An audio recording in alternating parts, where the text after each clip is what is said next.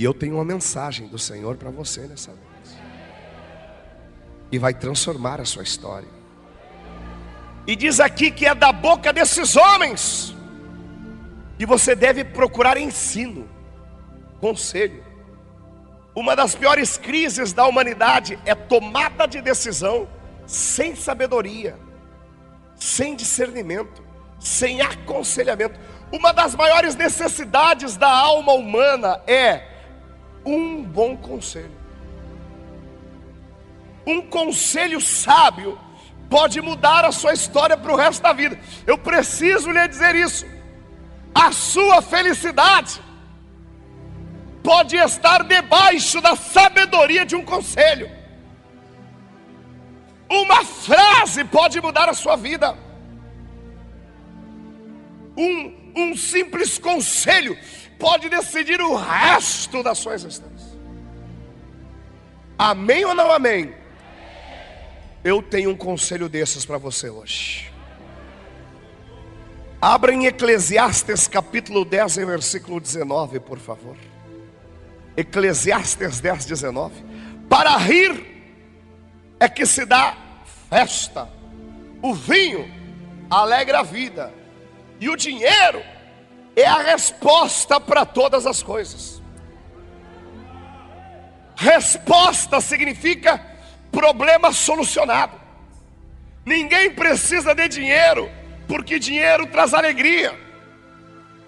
Todos precisam de dinheiro, porque o Deus Todo-Poderoso estabeleceu que o que resolve problemas é o dinheiro. E eu falei ontem que nós temos que desmistificar, desmentir esse demônio que diz que na igreja não é para falar de dinheiro.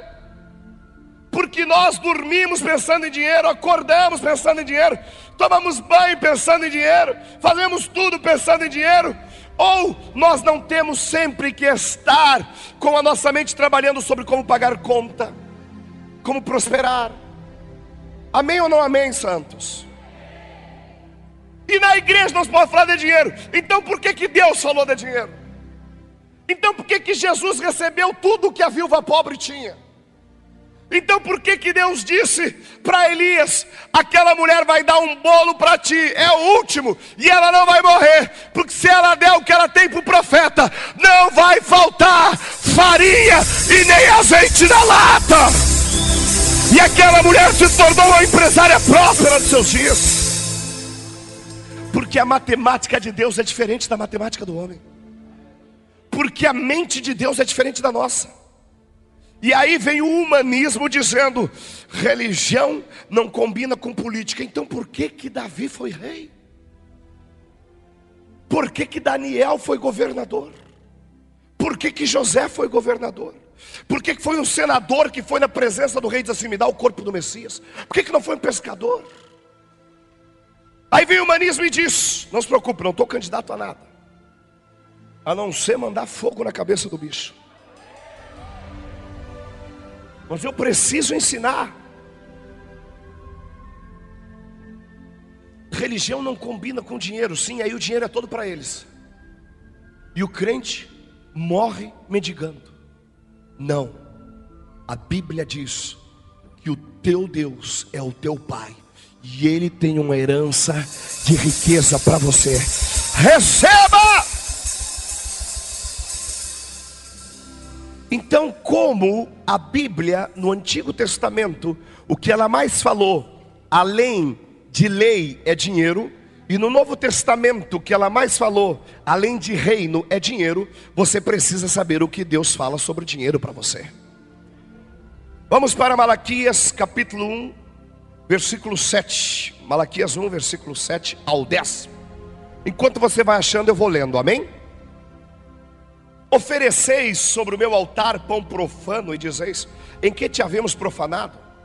Nisto que pensais que a mesa do Senhor é desprezível. Pois quando ofereceis em sacrifício um animal cego, isso não é mal? E quando ofereceis o coxo ou doente, isso não é mal? Ora, apresenta a oferta que tu traz para mim, para o teu governador, ele se agradará de ti ou aceitará ele a tua pessoa, diz o Senhor dos Exércitos. Agora, pois, suplicai o favor de Deus, para que se compadeça de nós. Com tal oferta da vossa mão, aceitará ele a vossa pessoa, diz o Senhor dos Exércitos. Gente, quando o profeta me ministrou esse versículo, eu quase morri. Porque eu achava que na igreja era só expulsar demônio, curar enfermo e amor. Quando eu entendi que aqui diz assim, ó, Deus falou, está na sua Bíblia, não está? Que Deus falou assim, olha, leva para Ieda Crucius aquilo que tu traz no meu altar e vê se ela vai te receber. Agora, se uma humana não te recebe com oferta na tua mão, como que tu queres que o Rei dos Reis e o Senhor dos Senhores te receba? Está aqui na Bíblia. E tem mais, diz assim, ó. Diz assim no versículo 9: ó, Agora você pede a bênção, com tal oferta da vossa mão aceitará ele a vossa pessoa. Amados, está na Bíblia, por favor, eu só estou lendo a Bíblia. Está escrito aqui que a tua oferta te aproxima ou te afasta de Deus. Está bem claro aqui. E por isso que o diabo diz: não levem dinheiro para os pastores, não levem dinheiro para os ladrões que não têm o que fazer. Quem deu um testemunho aqui foi um doutor em direito, uma mente lógica, doutrinado pelo humanismo e pela razão humana mas graças a Deus lavado pelo sangue e nascido de novo.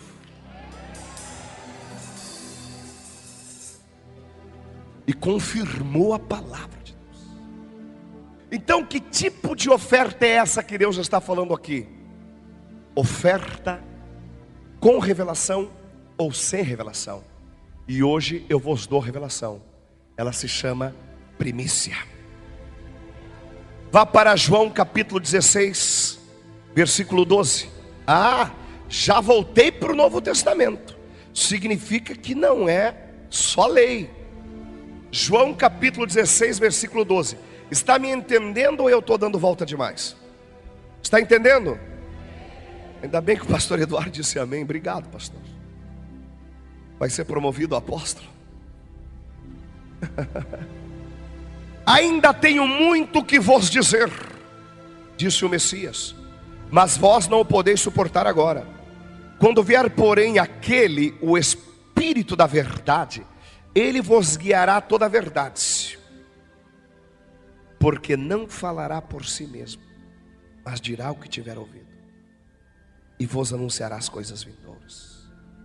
Jesus, com os apóstolos do Cordeiro, disse: Tenho muita revelação, mas vocês não estão prontos agora.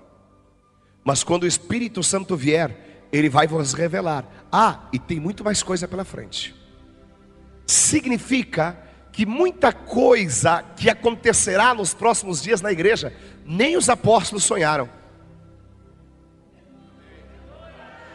Aleluia! Jesus estava dizendo que muito do que vocês ouvirão, verão e sentirão, nem os apóstolos experimentaram.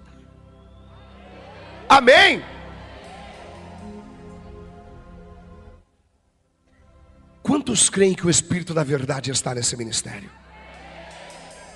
Não me entendam mal, não estou dizendo que ele não está no outros, é que você está hoje aqui, então estou falando daqui, amém? Eu creio que ele está em todos os ministérios que buscam sinceramente o nome de Jesus, e respeito a todos, vocês nunca me viram e nem me verão ou ouvirão falar mal de um ministério, eu tenho temor de Deus, gente. Está aqui a minha mulher e o meu filho e já está saindo da idade da inocência para a idade da compreensão, para a idade da consciência. Ele já sabe, já escuta. Eles podem testemunhar o que eu falo aqui é verdadeiro ou falso. Se o Espírito Santo está aqui, não se assustem pelo que ouviram ontem e nem pelo que vão ouvir hoje, mas louvem a Deus pelo Espírito da verdade estar trazendo revelação para os nossos dias. Quantos dizem amém? Vamos para Malaquias capítulo 3. Hoje nós estamos que nem os berianos, ontem também. Palavra, palavra e palavra. Eu estive ministrando esse estudo para os pastores e líderes de uma igreja de mais de 20 mil membros, na Argentina. Eles disseram assim, meu amor, você sabe. Mi Dios, nunca miré tanta palavra de Deus que nem hoje. Mais de 20 mil membros, e fazia tempo que não abriam tanto a Bíblia assim.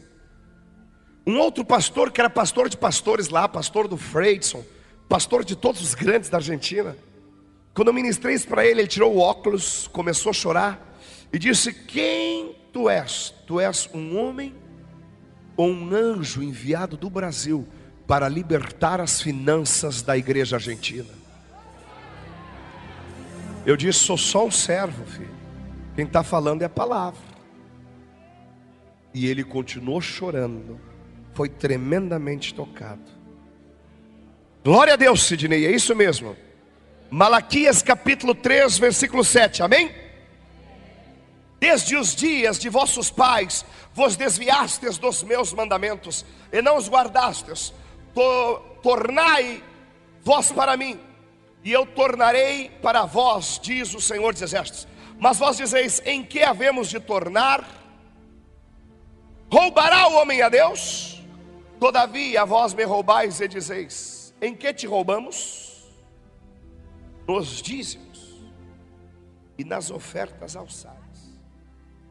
Vós sois amaldiçoados com a maldição, porque a mim me roubais, sim, vós, esta nação toda. Amém, amados? Irmão Laurindo, vem aqui por favor, filho. Seu irmão Laurindo que eu estava falando. Irmão Laurindo, Diga aqui para esse povo aquilo que o senhor falou na rádio ontem para todos nós, por favor. Estou chegando em viagem agora, meus funcionários estão aqui na frente me esperando para levar para casa, mas eu vou breve, ser breve. Eu estava passando por uma dificuldade financeira. Eu liguei para o pastor Silvio, não conhecia ele nem a pastora, não sabia nem onde é a igreja. Eu conhecia o programa dele na rádio, que eu escutava toda sexta-feira de noite. E eu passei uma dificuldade, um dia telefonei e a pastora me atendeu e me deu uma palavra. E a partir daquela palavra ali, mudou minha vida financeira. Na semana seguinte eu tinha um cheque para cobrir, era R$ 2.500 e não tinha nada. Eu paguei o cheque. Tinha mais uns 5, 6 cheques, que um sócio, tinha um sócio comigo que só afundava a firma, né? Para vencer não tinha nada, paguei todos os cheques. Dois meses depois, comprei um carro novo. Era pequeno, pedi para Deus outro. Senhor, eu preciso de um carro maior. Há uns dois meses atrás, tem um testemunho gravado num DVD, num DVD dois meses, três meses, três meses eu acho que faz.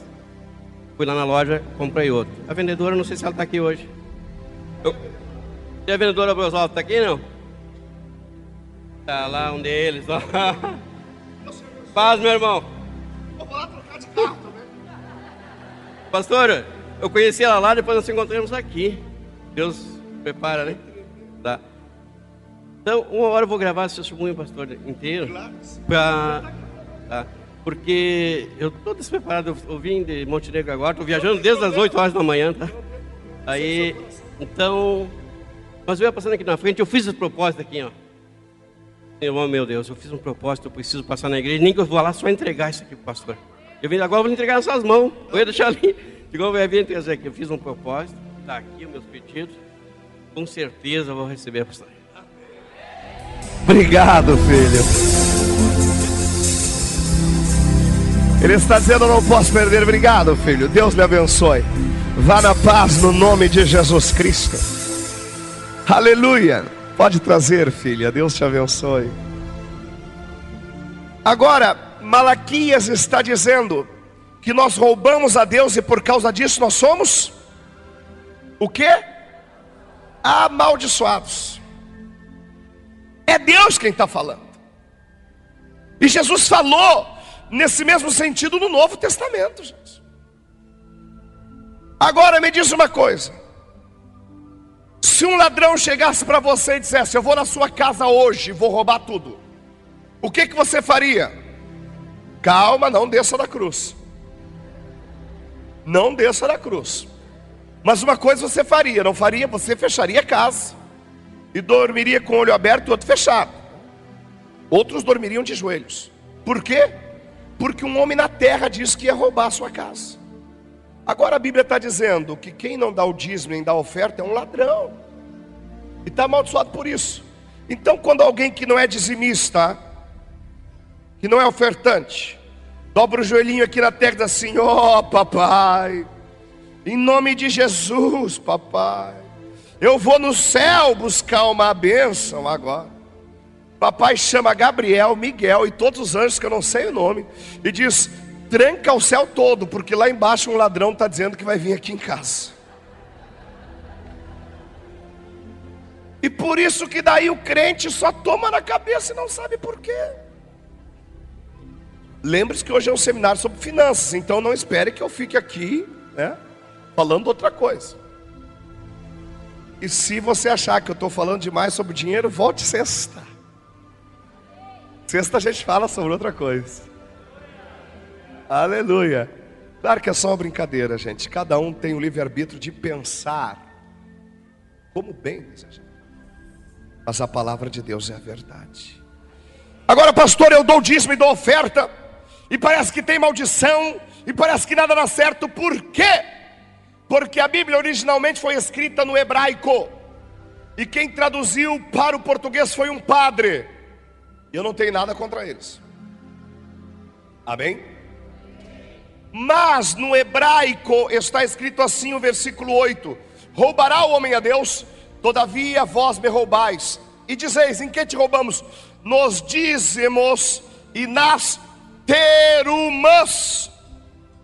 Terumãs, que no hebraico não é oferta, no hebraico é primícia. Primícia. E Deus diz: Vocês me roubam e vocês estão cheios de problemas, porque vocês não são primicistas. Não se preocupe, eu vou mostrar para vocês o que é primicista. Vamos para Gênesis capítulo 4, do 1 ao 7. Todo mundo sabe o que está lá, né? Lá está que Abel matou Caim. Amém? Dá uma sacudidela no irmão aí, porque Abel não matou Caim, foi Caim que matou Abel. Diz, senhor irmão, que amém é esse? Está matando o homem errado. Redobre a sua atenção. Em setembro o judeu vai voltar aqui. E o fogo vai pegar e tudo, gente. O judeu anda só na Europa por aí. E ele ama que chame ele de judeu, viu? Para ele é uma honra ser chamado de judeu. Levamos ele numa churrascaria. Que carne é essa aí, garçom? De porco. Tira essa carne daqui, essa carne não chega na mesa de judeu. Na mesa de judeu, gente, não tem nada a ver conosco. Se você não gosta de porco, manda lá para casa aqui, ó. Inclusive foi ele que nos falou isso. Ele disse, não, é isso que me faz judeu e por isso que eu não como, mas até daria para dar um jeitinho dizer. Mas ele gosta de conservar a cultura e que Deus o abençoe. Eu sou gaúcho e não abro mão disso. Então, aqui está a revelação do porquê que Caim matou Abel. Conheceu Adão a Eva, sua mulher, versículo 1 de Gênesis 4. Ela concebeu e tendo dado à luz a Caim, disse: Alcancei do Senhor um varão. Daí a palavra varão, alguns acham que é uma vara grande quando eu digo, e aí varão? Varão é homem, tá? Tornou a dar luz a um filho, a seu irmão Abel. Abel foi pastor, aleluia! De ovelhas, e Caim foi lavrador da terra, aleluia também. Ao cabo de dias trouxe Caim do fruto da terra uma oferta ao Senhor. Abel também trouxe das primícias das suas ovelhas e da sua gordura. Ora atentou o Senhor para Abel e para a sua oferta, mas para Caim para a sua oferta não atentou. Pelo que irou-se Caim fortemente, descaiu-lhe o semblante. Então o Senhor perguntou a Caim: Por que te iraste? Por que está descaído o teu semblante? Porventura, se procederes bem, não se há de levantar o teu semblante? Se não procederes bem, o pecado jaz a tua morta, a, perdão, a tua porta. E aí entrou morte, ele matou, se irou. Agora, por que que Deus recebeu a oferta de Abel e por que, que Deus não recebeu a oferta de Caim. Falei ontem das doze ofertas, dei os nomes delas. Porque Caim trouxe uma minca, oferta voluntária, oferta, ah, hoje eu estou bem, gostei do louvor e gostei do apelo da oferta. Vou dar hoje dez reais. Que nem diz lá fora. Vou dar cinco real. é reais. Essa é a minca, a oferta que eu me encaixo nela. Mas Abel trouxe uma pecorã, a mesma raiz etimológica de terumã. Está ali no português, graças a Deus que isso o padre guardou. Está ali que Abel trouxe o que? Das primícias. Uma oferta pode desatar um espírito de morte ou um espírito de vida na sua família. Precisamos aprofundar o nosso conhecimento do que está escrito e não do conhecimento humano. Uma oferta como essa que você fez aqui, uma oferta como essa, ela pode desatar qualquer coisa no seu futuro. Provei ontem, vou continuar provando hoje pela Bíblia. Queridos, primícia arranca o espírito de morte da sua família. Ou não foi o que aconteceu conosco, meu amor? Me tornei primicista, estava me tornando uma das maiores igrejas da região metropolitana. Achei que já estava bem, achei que não precisava mais devolver o de Deus, parei de dar primícia. Sabe o que aconteceu? Quase morri. Perdi a igreja toda. Inclusive vocês que estão recebendo esse ensino, não é por obrigação, por amor. Se eles quiserem ser fiéis nas primícias, amém. Se não quiserem, mais amém ainda. Alguns dos principais elementos da minha equipe, na época, quando eu trouxe o ensino, eles disseram: Bah, pastor, duro de engolir. E não se tornaram primicistas. Sabe o que, que eu fiz? Amei eles mais ainda. E tratei eles iguais aqueles que davam premissas. E sabe o que, que aconteceu?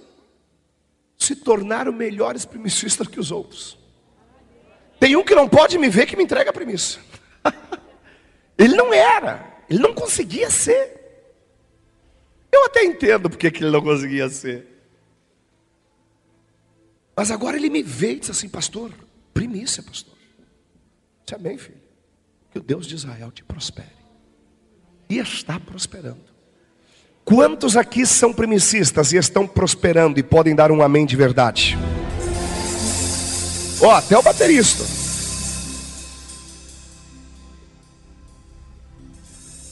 Eu digo para você, gente, o que eu sonho para minha vida e o que eu sonho para esse estado, para não dizer para esse país e para as nações, é muito maior do que uma primícia. Se você olhar dentro dos meus olhos, você saberá que eu jamais vou negociar o meu chamado. E se você abrir o seu coração, você entenderá que primícia é algo para quebrar uma maldição da sua vida, que você nem sabia, e é a pior. A pior é aquela que eu não sei. E além de quebrar a maldição, é para abençoar a sua vida. E se você quiser ser um primicista, já estou liberando agora. Seja, é benção.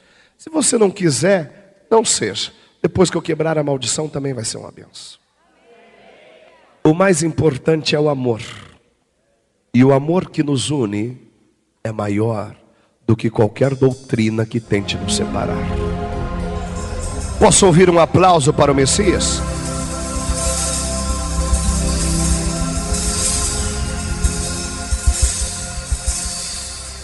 Só estou ensinando. Porque se eu não ensinar, papai vai me cobrar. E eu não posso ser cobrado por ele. Porque Paulo disse: Quão terrível coisa é cair nas mãos do Deus vivo. Aleluia. Vamos para Provérbios capítulo 3, versículo 9. Já estou quase terminando. Quem tem sabedoria, entenda. Provérbios capítulo 3, versículo 9. Honra o Senhor com os teus bens e com as, diga, primícias de toda a tua renda. Assim se encherão de fartura os teus celeiros e transbordarão de vinho os teus lagares. Gente, está aqui, ó. Não é só dízimo, nem oferta, nem voto. Tem que honrar com as. Está aqui. Eu pergunto para vocês: essa passagem da Bíblia não vale mais? Então por que, que a igreja não sabe o que é primícias e por que, que a igreja não honra a Deus com as primícias? Mas todo mundo quer o 10. Senhor, enche de fartura os meus celeiros. Senhor, transborda de vinho, é simbólico, me prospera, Deus. Eu não vejo sacanteio. Nunca dá primícia, nem sabe o que é primícia, odeia primícia. Hoje Deus vai te dar a autorização para receber o cumprimento do versículo 10 da sua vida. Se você quer, dê um grito de aleluia. Xanagasúbia. Então vamos para Deuteronômio 26, versículo 1, 2 e 3. Quinto livro, chamado Pentateuco. Também, quando tiveres entrado na terra que o Senhor teu Deus te dá por herança, e a possuíres e nela habitares, tomarás das primícias de todos os frutos do solo que trouxeres da terra que o Senhor teu Deus te dá, e as porás num cesto, e irás ao lugar que o Senhor teu Deus escolher para ali fazer habitar o seu nome. E irás ao sacerdote que naqueles dias tiver de serviço. Ele dirás: Hoje declara ao Senhor teu Deus que entrei na terra que o Senhor com juramento prometeu nosso pai que nos daria. Veja bem, aqui Deus pede o que? Primícia do que? Do fruto da terra. Então por que Deuteronômio 26, versículo 1 ao 3. Então por que, que Deus não aceitou o fruto da terra de Caim, gente? Se aqui ele está pedindo, porque Caim trouxe minká, Caim não trouxe terumã, Caim trouxe a oferta que eu me encaixo. Ele não trouxe a primícia. Agora aqui está um segredo: diz que quem entra na terra da promessa? Aquele que entrega a primícia para o sacerdote. Está preparado? Deus tem uma terra de promessa abundante para você. Mas você só está autorizado a entrar nela quando você se tornar um primicista. Levante a mão direita para o céu e diga: Eu sou um primicista. Aleluia! Vá para Neemias capítulo 10, versículo 37. Neemias 10, 37. Ao 39. E as primícias da vossa massa e as nossas ofertas alçadas, ó, primícia, oferta alçada. Então aqui está claro que a oferta alçada lá de Malaquias realmente estava enganada, porque aqui tem primícias e ofertas alçadas, enganado pelo tradutor, tá? Alguém pode pegar só essa parte e dizer: o pastor está dizendo e o fruto de toda sorte de árvores para as câmaras da casa de nosso Deus. E os dízimos, ó, primícia, oferta alçada e dízimo. Tá aí, tá aí os três, ó. Da nossa terra para quem? Aos levitas. Pois eles, os levitas, recebem os dízimos em todas as cidades por onde temos lavoura. E o sacerdote, filho de Arão, deve estar com os levitas quando estes receberem os dízimos. E os levitas devem trazer o dízimo dos dízimos. Olha só, a casa do nosso Deus, para as câmaras, dentro da tesouraria. Versículo 39: Pois os filhos de Israel e os filhos de Levi devem trazer ofertas alçadas dos cereais, do mosto e do azeite para aquelas câmaras, em que estão os utensílios do santuário, como também os sacerdotes que ministram, e os porteiros e os cantores, e assim não seremos relaxados para com a casa do nosso Deus. Está aqui, ó, primícia, dízimo e oferta, aqui na Bíblia. Agora diz que quem não traz isso, o que, que acontece? Está sendo relaxado para com a casa de Deus. Agora, o que, que Ezequiel e Jeremias dizem que é o relaxado? Maldito é aquele que faz relaxadamente. A Bíblia diz que aquele que faz a obra de Deus relaxadamente é maldito. Quando você dizime e oferta e não primicia, você foi relaxado com a obra de Deus. Você está amaldiçoado. Aí é um passo na bênção e um passo na maldição. Um passo na solução e um passo na problema. Não tem amor no casamento, não tem amor pelos filhos, não tem perseverança na fé, não tem cura, não tem milagre, aponta o dedo para todo mundo e vai embora para o mundão. Está amarrado em nome de Jesus.